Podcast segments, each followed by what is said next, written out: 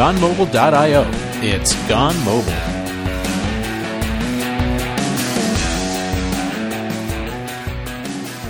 Hey everyone, and welcome back for another episode of Gone Mobile.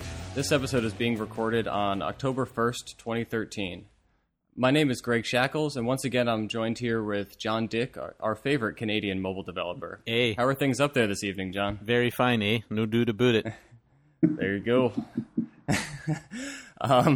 In this episode, we'll be talking to John Daniel Trask and Jeremy Boyd of Mindscape, discussing their error reporting tool called Raygun. Welcome to the show, guys. Thanks for having us. Good night. So, yeah, I said before that this is being recorded on October 1st, but I guess as we talked about, you guys are already well into October 2nd by now. How is life over there in the future? It's good. We've got, flying cars. You're a day behind. They've just come out. But, no. That's awesome. The future guys have all the fun. Yeah, it's a nice day over here, and obviously we're just winding up. You were saying it's 10 p.m. there, and it's 3 p.m. here, so we've got another couple hours of work to do, and then home for the night. Great. Well, I appreciate you taking some time out of the busy workday to talk with us. So just to kick things off a little bit, why don't you give our listeners a brief introduction to who you guys are and what you're working on over there at Mindscape? Okay, so Jeremy and I founded Mindscape in 2007, and we have built it up as a software products company building software development tools. Up until about 18 months ago, I guess, we were predominantly focused on building programming tools for .NET developers, and we have a range of about 10 products for them. And then we decided that we wanted to sort of widen our audience. We were seeing, more and more programming languages becoming popular, and obviously mobile was taking off. And we thought, hey, how do we make sure that we're on this bandwagon? And so we decided to build a product that we could easily sort of make work with lots of different platforms. And so we built Raygun, which is an error tracking service. So you integrate a small component as a software developer, and it reports any of the exceptions that occur, whether they're unhandled by default, but you can also send handled ones if you want. And we sort of group them up and sort of intelligently notify you about them, so that we don't just spam your inbox, and allow you to sort of manage those and have teams and things like that to sort of improve the quality of software. We've had that on the market for since about February, I think, and it's been going great. So we're now across pretty much every major platform. We have just today actually announced our native Android provider is ready to go for beta testing, and we've got a native iOS provider coming as well. So that's kind of the very distilled history of 6 years of running a software company. That's great. So you mentioned that you're pretty much across all of the major platforms that are out there. I mean, can you just kind of really quickly list those out? Sure. So we're we obviously support .NET, so that our existing customers will can benefit from it. We also support Java, Node.js, Ruby on Rails. We've got JavaScript, Python. We've got support for Xamarin's iOS and Android platforms. PHP, yeah. We've got native WordPress. Oh, yeah, plugin, that's well. Right. A plugin for WordPress to help those guys, even though it's still PHP underneath. But, yeah, so that kind of covers pretty much everything that's popular out there, I think. We probably missed some off, to be honest. You mentioned that you support Xamarin iOS and Xamarin Android, and then you also earlier mentioned you just started shipping the native Android implementation. Now, what's the difference between the native implementations and the existing stuff that you've got for Xamarin iOS and Android? So the key difference there is that the Xamarin provider is in the Xamarin component store. We've built it all using Mono ourselves, so that it's all in C Sharp for people who want to have a look at that. We've sort of wanted to make sure that it worked well within the Xamarin development tools, and we wanted to actually kind of show our support for their platform as well, because we have a lot of respect for the work they're doing. The Native Android stuff, though, is because obviously not everybody's building Android apps using Xamarin tools, and the same with why not? Well, you know, we come from a C Sharp background ourselves, and we would ask the same question. But no, it's the same story for why we'll also be building a native iOS provider. But you know, we found the Xamarin tools really, really good to work with, though. So there's no functional difference then between the native providers and what you get in Xamarin? No, not really. I mean, the way that we've built the service, and I guess any of the other services out there that are similar, is that the plugin component is actually a relatively small piece of code. We obviously need to make sure that it doesn't use much memory and that it can handle, you know, blocking the process from terminating or handle disconnected scenarios and things like that. But the providers themselves are relatively lightweight. A lot of the real grunty work is going on behind the scenes on the server side, and that's where, you know, Jeremy leads a lot of the back-end work to try and juggle millions and millions of exceptions in a nice, performant manner. That definitely sounds like an interesting problem to solve. I'm curious, since you guys are, you know, you come from a C-sharp background, and you were talking about, you know, you started off on the mobile side of bringing this into Xamarin, iOS, and Android.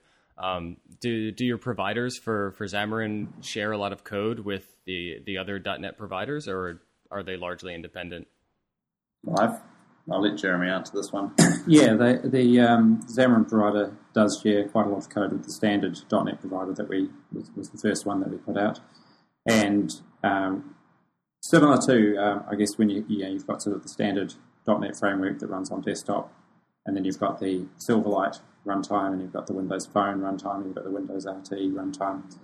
We've kind of got flavors of the provider for those as well. And so working with the Xamarin provider was similar to that. You know, we just sort of had to make a few adjustments to sort of cater for the information that's available in that environment and how you get access to that information. But fundamentally, you know, the code is largely the same. So taking a step back from the technical part, like if let's say I'm a new developer, I go to the Xamarin component store and I add Raygun to my project.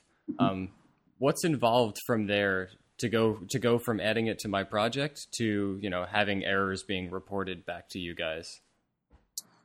Sure. So first off, you'd want to have an account set up, which is pretty simple. You just go to Raygun.io, sign up. There's only a few fields to fill out, and you've got an account all ready to go. You then need to create an application, so a bucket to hold your errors. So that might just be your app name, or you might, a lot of people seem to like splitting, have sort of one app for their kind of production environment and one app for their development environment, one app for their testing environment. Once you've got an application set up in Raygun, we have an API key that's made fairly clearly available to you on the first screen, and that's the bit of information you kind of need to plug into the provider. So you start by initializing the provider, and you do that in your sort of main method for your app, and so it's kind of like a bootstrap code. Just set up a new Raygun client, provide the API key, and then wire up an exception handler to it, so that whenever an exception is thrown, you can just send that exception up to Raygun. Yeah, those client libraries are pretty simple to get up and running, and we've made sure that when somebody creates an app within the Raygun.io website, that it sort of says, hey, what platform are you targeting? And you could pick Xamarin, for example, and it would say, okay, you need to go here, do this, and then copy and paste this piece of code, and you're good to go. And it's important to note as well that you can either get the component through the Xamarin component store, or you can use NuGet. It's all in there as well. Or if you're using Visual Studio with the Xamarin tools, you know, it's available through there as well. Mm-hmm. Gotcha. And so now I've got the bootstrap code in my app, and, you know, I assume that, you know, the first step that I would probably do is, you know, trigger some fake exception, because I want to see, you know, what it looks like in the dashboard when I log in. Yep. Is there any kind of delay after that exception happens before it shows up in the tools, or does it kind of happen in real time? It's pretty close to real time, typically maybe sort of 5 or so seconds probably for it to appear on the dashboard. We're constantly having to improve the back end though. You know, for as we get more and more and more data, we've sort of had to just improve the processing speed and the way that we handle things. I'll diverge from the script a little bit and tell you a story about when we very first launched Raygun. We sort of queued up, messages as they came in, so the API would pick it up and put it on a queue.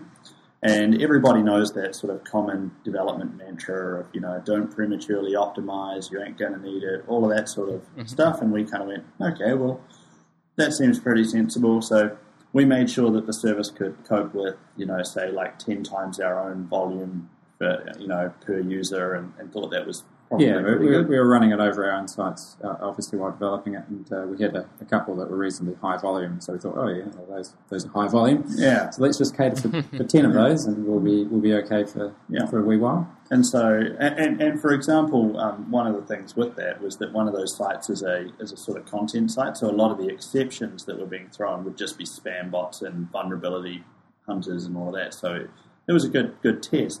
And so, anyway, we launched our sort of first preview version, and I think it was like user number 2 was a top 10 Facebook game that generated millions of exceptions per hour, and just absolutely we were like, holy moly, like this is a lot of data coming in.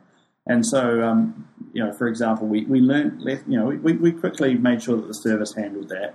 That was, we're pretty effective at getting things done quickly, but we sort of upgraded the architecture a bit to sort of have a queue per app, so that we're not, if there's one noisy application generating a lot of errors, it won't make your error reporting slow down. So we kind of striped the queues so that, if I've written some horribly, horribly dodgy code and I'm spamming, 10 million exceptions a minute, you're still going to see your error turn up within about, 15 seconds or so.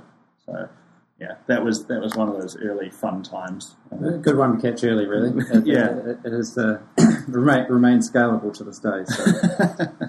Yes. Yeah, better to hit that on user 2 than user 200 or something. That's right, yeah. Absolutely. Yeah. So then kind of going from there, what kind of data are you collecting from the apps? Like, say an exception happens, what kind of metadata are you collecting?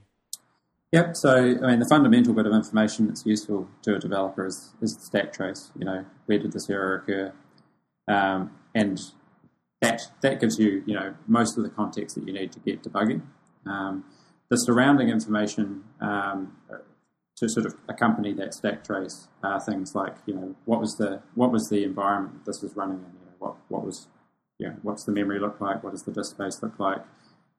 If it's a web request, what was that web request? What was requested? What are the server variables at the time? What was posted? So just a bit more contextual information that's available in the environment, and that obviously differs depending on the provider and the environment that the provider is running in, and we sort of manage all that detection as part of the provider code. But that's what gets pushed up to our service, and then we, depending on what's sent up, we sort of conditionally display that information when you go to view an error through the site. We also have provided since day one the ability to attach custom data, and so you can structure that how you like, and there's also tags. So, for example, one of our products integrates with Microsoft's Visual Studio, and as you can imagine, an IDE is often fraught with challenges to integrate with because they're quite large code bases. And so we wanted to make sure that, there weren't errors happening that were going unreported, or we didn't want to make it difficult on ourselves to and on our customers when they have a problem to say, hey, what other extensions are you running inside your Visual Studio development environment? Because that was a common problem, was conflicts. And so Jeremy instrumented the product with Raygun and sort of attaches a list of all the other extensions that are running inside their Visual Studio Hive, and that way we can sort of look for commonalities and go, okay, well, look, we're noticing that now there's a new version of such and such a plugin, and that's now causing our product to crash, and so we can put in some guards and quickly test it and turn around a fix really quickly.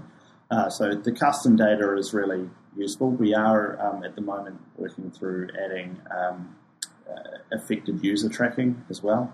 So that's going to allow you to, say, tag up an exception with the currently logged in user or some sort of session ID or UUID of some sort, yep, and mobile and UUID sort of stuff. So that allows you to see, how many actual users are being impacted by the errors. So that's kind of the full range that goes in there. But I think people generally find really useful that ability to tack on custom data, because that way it can be domain specific to their application. Now, are you able to hook into any of the kind of the platform-specific logging, like ADB in the case of Android, or the normal console logging on iOS? We are at the moment looking at adding a generalized logging store. We haven't got that in there at the moment, but it's definitely underway. We wanted to. One of the things is that relative to a simple log message, exceptions are actually kind of large by comparison, but they occur less than a log message. And so we're looking to build a sort of a separate backend for processing lots of smaller messages and then correlating those messages back to, for example, a session. Or so you could say, for example, see an exception occur and then go, all right, well, here's all the log messages that led up to this point, sort of giving you a breadcrumb trail, if you will, to kind of go, hey, something actually looked a bit weird in the logging, three log messages before, and then, the app crashed. Okay, that just helps give a bit more, but it's not in there today, but we are working on that right now. So you mentioned earlier that you sort of do some handling around grouping lots of exceptions together, so you're not spamming our emails and stuff when we're getting them. How do you determine what kind of errors get grouped together and how that all gets displayed? That is a good question, because it's quite a challenge to actually group those exceptions intelligently. We have several different grouping algorithms that we are using at the moment, and we're constantly sort of refining those. So when we very first launched, we took a simple primitive approach of just kind of going, hey, look, the messages look the same. This fell down pretty quickly with the likes of, say, the Ruby on Rails provider, where quite often messages would include a hash of the object, and obviously that would change with every single error. And so we sort of made that smarter for that one, and we're constantly sort of experimenting with new ways of running the grouping. So, for example, looking at the stack trace, sometimes not looking at the message at all. But I mean, it's kind of we've built the back end so that we can actually run a different pipeline for grouping depending on the language, because some languages just have certain characteristics that mean that their error information is not going to work with a standard grouping algorithm across all of them. And that's really something that we've worked hard on with the whole platform, is that we do obviously have some competitors in the space of error tracking, and what they typically do is they'll target one specific platform and then usually have the community go and build a whole lot of plugins for their platform of choice. And that usually means that the product doesn't work ideally for people that aren't on that chosen initial platform from the company. So we wanted to sort of provide first-class support. We do little things like, and some this is just an example of a very small thing, but some platforms call it a stack trace and some platforms call it a back trace. So we just, we make sure we change labels and little things like that so that developer feels at home with Raygun, no matter what language they're choosing to use that we support. So a lot of parts in the system actually are very dependent on what platform sent me this error, and that includes the grouping. So in a similar way of grouping things by the types of exceptions, is there any way for developers to sort of create their own groupings? Like if I wanted to do something like staging and production and sort of differentiating exceptions that way? Not currently, but it is something that people have sort of contacted us about, and we thought, that sounds like a pretty good idea. We are currently kind of working through looking at how we can kind of extend, the UI to sort of accommodate that idea of allowing users to kind of customize how the groupings actually occur. Like, let's say, as JD was sort of saying about the grouping algorithm, it's unlikely we'll ever find a magic algorithm that suits everyone. So one of the ways of getting around that is allowing users to make their own decision after the fact of, all right, well, these two things are actually related and I want to deal with them as one particular problem. If I see any of these any of these instances occur again, I'll know it's to do with this particular issue in the system. So we are sort of working towards allowing users to do that sort of management of groups themselves, merge groups together or something like that. If they choose to. I mean, there's a great example of where this would become really powerful, for example, is with JavaScript exceptions, okay? So you get a JavaScript exception come in, and that's a really common place to recognize that users are running different languages on their systems, because you'll actually get two completely different looking error messages, and it's only because, for example, one might be generated from a machine in Japan, and one might be generated from a machine from America. And they're actually the exact same exception, it's just that the language changed. And so what we're thinking could be quite cool, for example, is that if users could connect those two when they knew both the languages and they saw that they were the same, and we could effectively crowdsource some of that behind the scenes to say, look, this is a really is the same error. You don't want to see these and kind of wonder if you've actually got two problems or one. So there's things like that we want to do. As Jeremy kind of alluded to, we've put quite a lot of effort into trying to ensure that there's a great user experience with Raygun. And that has meant that there's a bunch of features where people are asking for them and we are doing work behind the scenes on it, but we probably won't release a feature unless we can really nail that user experience as well as the back-end implementation of it. And things like expressing rules, maybe using regex or properties of things, that gets kind of complicated, and we don't want to just drop on a multi-line text box and say, go nuts and hope it works out. So quite often writing the code part's not really the hard part. It's how do we make it not suck for the user to have to deal with. Well, everyone loves regular expressions. What could go wrong with that? Absolutely. So one thing I was wondering about, in the case of the Xamarin platforms for iOS and Android, you kind of have these two runtimes kind of, bundled into one application. Did that give you guys any headaches or make things complicated for error processing? Not really, no, to be honest. It's been fairly plain sailing, really, supporting Android and iOS through the Xamarin tools. I think they've just done a really great job with what's in there, so it hasn't been problematic. Perhaps we're going to we might run into some additional challenges when we do things like the generalized log support, because there's obviously, like you point out, the platform differences a bit more there. The idea of having an exception that you're picking up is fairly sort of universal. Mm. All right, but you guys were able to pick up exceptions from kind of both sides of the application then. So say in iOS, you're able to pick up Objective-C exceptions and .NET exceptions? There is a limit on the iOS side for how deep you can go to pull out those exceptions. So, for example, I don't believe you're picking up the mark exceptions from right down in the bowels of iOS, and that's part of the reason for building the native iOS provider. It may be, and I can't comment on it because I'm not working on the native iOS provider, but it may be that we sort of get that built and then wrap the Xamarin stuff over the top of that to give an interface to it to pick up those deeper exceptions that can occur.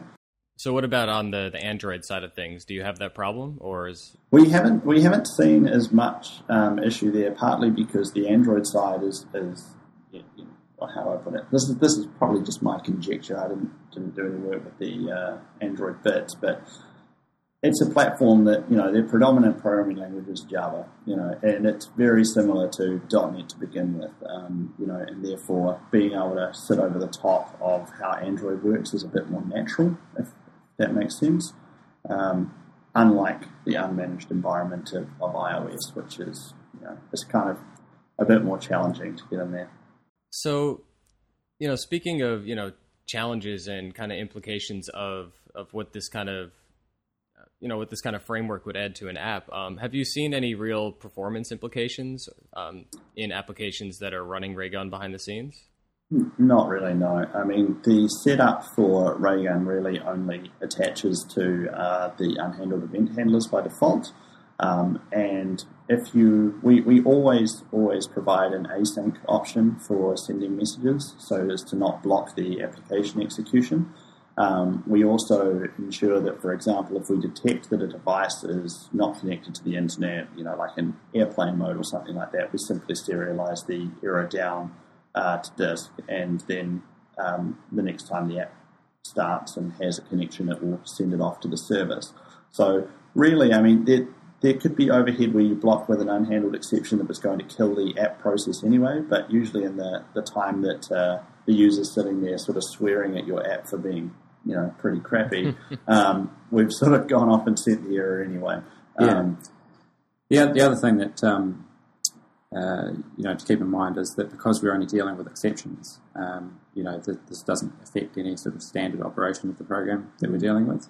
It's really just a case where, an exception has been thrown, which naturally has a performance cost anyway, that we pick up and start doing some work. Yeah. So at that point, you know, usually developers are very happy to make that trade of a tiny little bit of performance cost for their users for a whole lot of extra contextual information about what the problem is. Yeah.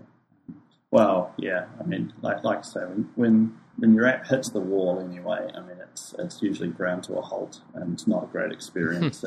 It's good to improve it. That's actually one area where we'll be sort of doing some work on the Android side of things, is that when an exception occurs that's sort of going to take down the application itself, we can pass that off to spawn a service to actually complete the sending after the application process is terminated, which is something that's kind of nice there, rather than trying to block the app from actually ending when it's in its death throes to get the message away.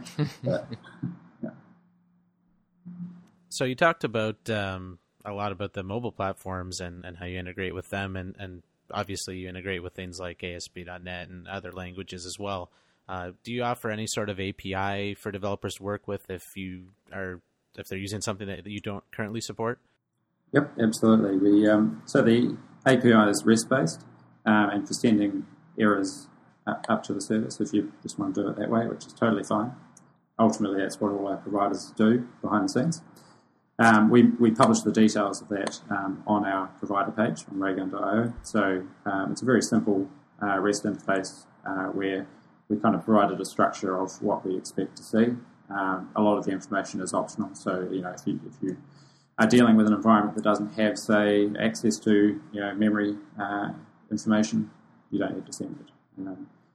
At the end of the day, the critical thing that, you know, you'd be wanting to send up is, when did this error occur and what was the error? You know, what was the message? You know, can you tell us about what class it occurred in? You know, is there a stack trace available? That sort of information is that ultimately going to be useful to yourself. It's a pretty lenient API in terms of what's required for you to send. Like I say, looking at building the native iOS stuff, you know, we add little bits and pieces to the API from time to time to support unique things of different platforms. If anybody was building against it for something that we didn't support, we always, you know, we welcome getting in touch with us and having a chat about it to use it. Yep. Which we have had a bunch of people in the community. For example, one of the languages we missed out was ColdFusion, you know, and we had a chat build a ColdFusion provider, and he sort of, you know, messaged us and popped into the office to actually find out a little bit more about our API back in the early days of the service when it wasn't as well documented. But yeah, happy to work with people if they want to do some interesting bits on the side. So when is the BlackBerry support coming? Well, at the rate we're growing, we might just buy BlackBerry. Funny because it's true. So one more question about the API. So you mentioned being able to use the API to push data back to you guys. Can you also use it in the other direction? So say if I wanted to just offload a lot of the exception data that we've logged into Raygun into our own system to correlate it or do whatever with it, can we use it for that as well? There's not a public read API at present. We do actually have an API there, but it's not supported for people to actually use because we do change it from time to time. So we need to we want to build a sort of reliable version public API interface, and equally we want to be able to issue read API keys because we don't want people, using the same write and read keys all over the place because of it, gets compromised. You've got a problem if there's quite often some sensitive information and exceptions. So we're working towards bringing that out. Cool. So you mentioned sensitive information in there, and that's something that kind of piques my interest a little bit. So one of the things I personally have to deal with is, I work in the space of like online ordering and payments. So I end up it's called PCI compliance here, where it's, I'm sure you guys are familiar with that. Yeah. So where does Raygun stand as far as that kind of stuff goes, as far as, the security of the data, as well as, the kinds of things that you're committed to logging and not logging for that matter? So security, it's a big topic. So starting at the beginning of that topic though, all communication between Raygun and your app is done over an HTTPS connection, so that's at least encrypted over the wire.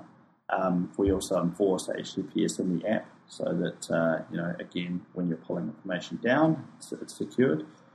We provide, I don't think we've rolled this into all providers, but the ability to filter certain things. So for example, we don't want to, get the form value for a field called credit card or password being sent up and things like that. And a lot of programming languages will actually automatically filter some of that these days for you. In terms of PCI compliance specifically, and we actually have had requests from a few different people. For example, there's sort of equivalent security standards and privacy standards for the health sector.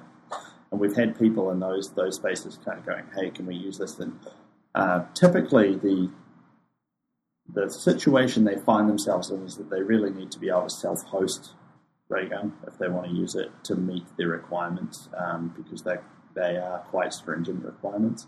And so our sort of advice to people who need to meet those requirements at the moment is that Raygun probably shouldn't be used by them if they need that level. But our plan is to probably sometime in 2014 provide sort of a virtual image where, for example, you could go, all right, well, I can take this and I can put it in my environment and I can, make sure that we're filtering the information so that sensitive stuff's not going in there. We also make sure that we do things like, properly tenant the data at our end to try and, reduce any chance of accidentally giving one user another user's data, things like that. But, one thing that you can do at the provider level as well, a common request is, we have with people working in government-based situations is, they've got a privacy-related concern around what data might be sent up from a machine, is to just simply filter the information that's sent up. And as you mentioned, JD, there are some of the providers do support this directly, but for ones that don't, one thing that's worth noting is all of the providers are actually open-sourced on GitHub. So, if you've got a particular requirement, you can just pull down the source, make some modifications, and, use that provider. Mm-hmm. And certainly get in touch as well, because, we're always keen to understand more about how people are needing to use those providers. If there's anything we can sort of make into the providers more generally, like those filtered properties, to help make it easier so you don't have to diverge the code base and go your own way. But we do know a number of people who are in very locked down environments have gone down that route, and they have, that's worked well for them. Yeah, the open source providers has actually been really interesting for us in seeing that, some of the languages in particular, Rails, for example, Ruby on Rails, attracts, pull requests from the community sort of going, hey, this will add support for this, or can we, tighten this piece up? And that's been really good to sort of have that whole community engagement going on. That sounds great. So one other thing that I was wondering is, you guys have this steady connection. Well, maybe not steady because you're only doing it, when exceptions occur. But you have this known connection between the application running on a device and your server. And do you have any plans as of now to kind of exploit that? Well, maybe exploit is the wrong word, but leverage that a little bit more for things like analytics or for anything like that. Yes. Fair enough. Cool. Yeah, no, we're aware that, you know, it puts us in an interesting position to be in people's code, and we do have users that are asking for that sort of stuff, and we've been prototyping bits and pieces internally, and to be honest, you know, I mean, I have a programming background, but I don't really do much programming anymore. Jeremy does a whole lot of programming, and some of that stuff is really, really cool, and I'm really looking forward to getting that out in the next few months for Raygun users to sort of start to see some really great stuff. Yeah, I was already thinking of intentionally throwing a bunch of exceptions just to get some data in there for analytic purposes. Yeah, I'm one of those developers that claims he's intentionally sending exceptions as well. Of course. Yeah. No, I was making the joke on Twitter yesterday that nothing makes me feel like I'm actually not that bad of a programmer than running an error reporting service and seeing just how many exceptions are getting thrown from some applications. That's right. Yeah, we have nice big dashboards in our office, sort of showing real-time load and, you know, queue lengths and how fast we're processing exceptions and all of that. And it's like, man, there's some really buggy things out there. Yeah, I guess that's the side effect of knowing a little too much about what's going on behind the scenes for you guys. Well, I mean, again, as an interesting story, and on our path of dealing with more and more data, we had a single application generating 4 megabytes per second of error data, just flowing in non-stop. Sustained for a very long period. For days, and it was like, okay, that's it's not that good. So that app is probably tearing through someone's data plan. Yeah, well. Well, yeah, I mean, without going into particular details, often what we find is, you know, you certainly get these situations where, you know, you get these high-volume sites that just have an issue somewhere that's consistent and just happens on every request, and all of a sudden you get a pretty good appreciation of how many hits the site is getting. You know, it's just generating an error each time. Every time it loads. Yeah. Yep. So you're collecting error logs, error exceptions, and all that kind of stuff. Now, that's obviously fairly closely related to, say, bug management systems or tracking systems of that sort. Do you have any integration with systems like that? Yeah, absolutely. So that's actually it was a common sort of request early on. Was the request was generally, hey, can you turn this into an issue management system? Yeah, people saying, can I just make a new bug from the user interface, and can I get custom states, and can I assign them to people? It was like, yeah, we're not building an issue tracker yet. So we sort of went out and we wanted to integrate with the terrific sort of issue trackers that are already out there, and also with other tools that teams use. So we, for example, used HipChat from Atlassian internally here at Mindscape. So that was our first integration, so that we could see errors in this sort of team chat. And we now also support Jira from Atlassian as an issue tracker. We integrate with that. So when you have an error, you can either connect it to an existing issue or create a new issue directly from the Raygun user interface. We also support Fog Bugs and Sprintly. U-track from JetBrains. And we've got... There's quite a few, and there's a bunch more under development as well that are all in there. And so people, that seems to have sort of slowed the demand that we morph into an issue tracker ourselves. You know, that those issue trackers are all pretty rock solid. So, yeah. Yeah, so I mean, the intention there is really just to give you that kind of extra bit of context as you're working through resolving something that, hey, I'm tracking this, and this probably relates to this issue that was raised from a user over here. Yeah. And just providing that kind of lightweight connection between the two things. GitHub issues is the other one that we... Of course, because we use it ourselves. Yeah, we can connect things. Of course, because if we actually need no issues, forget about it. Yeah, well, we also allow commenting on error groups as well, so you can actually get a timeline of the full history of a unique error that's been occurring and sort of have team discussions. And we sort of noticed that early on when we first put in the commenting systems, is that people were sort of putting links into their issue trackers, which was why we thought, okay, well, if we can put a nice icon, and Trello, yeah, we also integrate with Trello. Yeah, it's pretty well fleshed out now for that sort of management of errors side of things, and that's why now we're looking at those things like metrics and a read API and just polishing off those other two platforms. Yep, and we certainly welcome any suggestions for other integrations we can make with the product. As as developers ourselves, we certainly know how good it is to have your tools kind of working together. Just gives you that extra bit of productivity that you always like. Yeah, well, and we always sort of see those integrations, even just from our own experiences, sort of improving the value where it becomes more than the sum of the parts. You know, if you can get your errors happening coming into something like a HipChat with your team, that makes HipChat more valuable, makes Raygun more valuable, all that sort of stuff. So are those integrations something that have to come from your side right now, or are you exposing any kind of webhooks or anything like that where, I was as a developer would be able to write my own integrations? So webhooks are coming. We will have that as an integration type, and then you can just sort of register your own endpoint because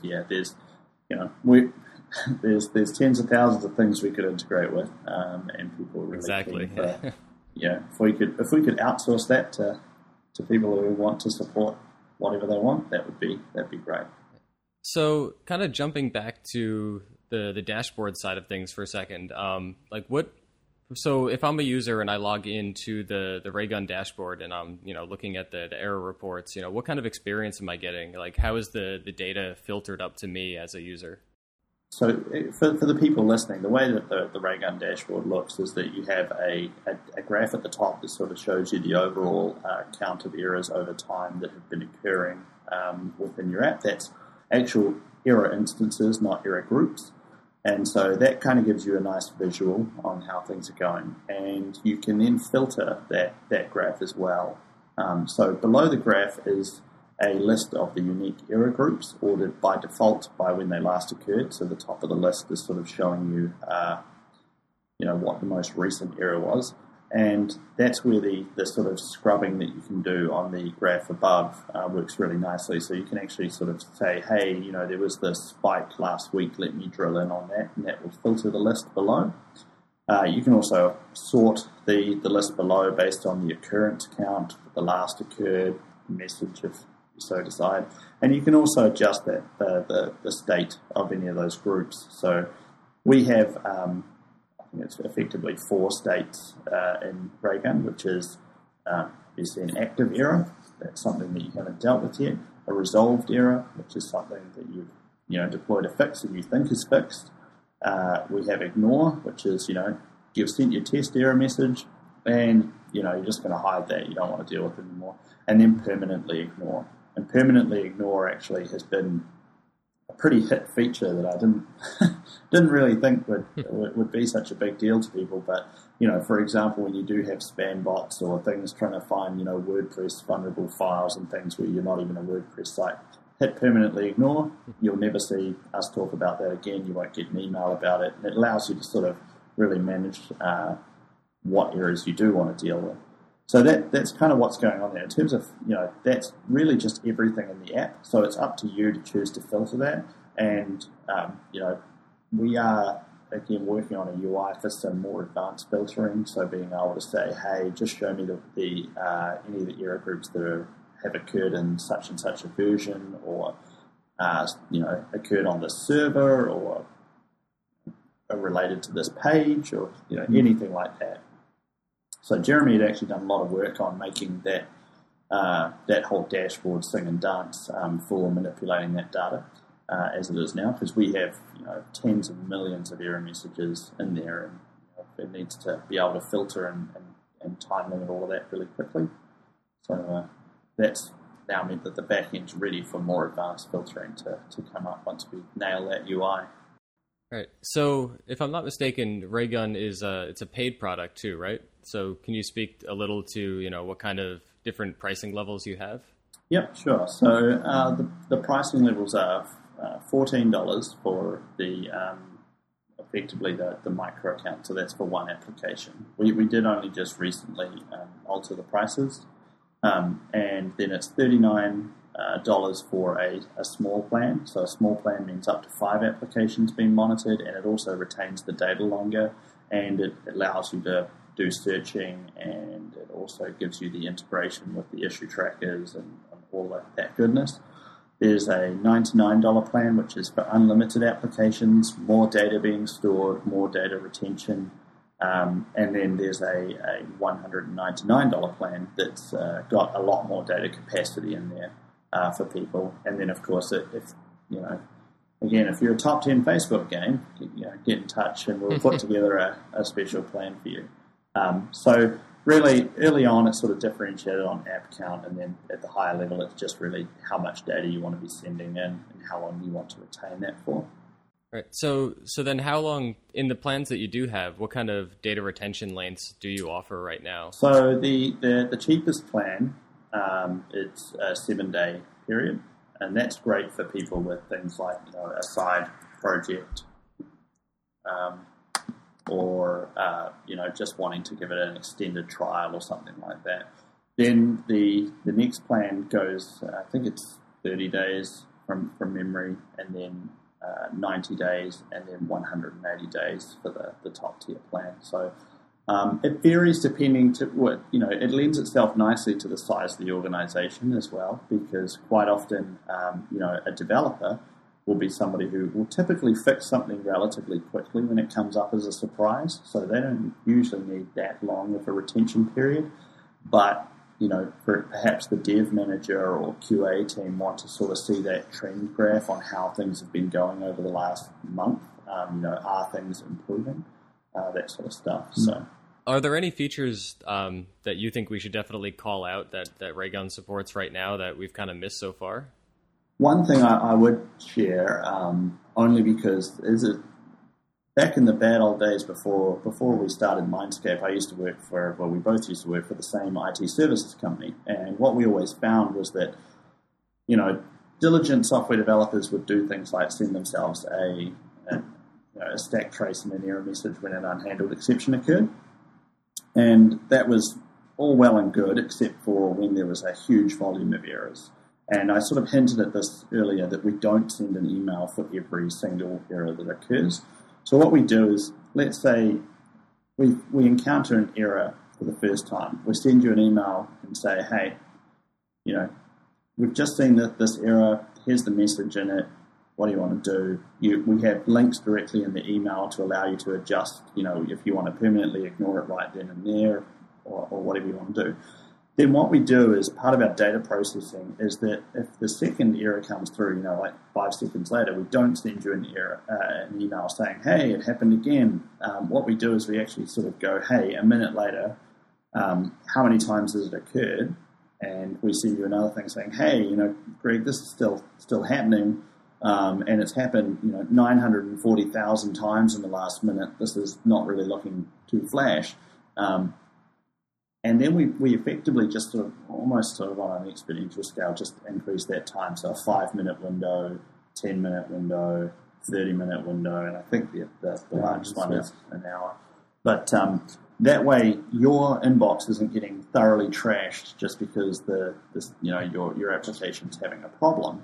And it allows it to be manageable, because what sort of, reflecting back to the days when I was back at the services company, and to a degree, we used to just manage the Mindscape site this way, and I would start sort of almost not paying attention to the error emails because I was so used to junk ones from spam bots and that, and there was no way to permanently ignore them without perhaps setting up email rules. And so I would sit there and just, delete, and you could easily skip past one that was going, oh, the credit card processing service has failed, and that's actually costing us money now.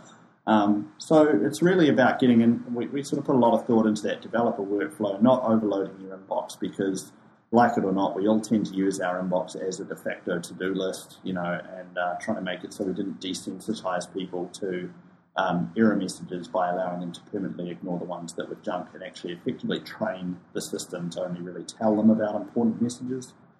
So I think that's a pretty big win for developers and organizations with developers. Oh, and we also have organization support. So if you guys are familiar with, say, GitHub, when they have teams and being able to manage the teams and things like that. So we've got that for larger customers who want to sort of, manage their teams and apply a whole team at a time to an application. And we've seen some really great IT companies, particularly services companies that have a lot of different clients, where they'll actually invite their client in on one of those teams so their client can actually see the dashboard in Raygun and kind of go, oh, okay, we can actually see what's going on here.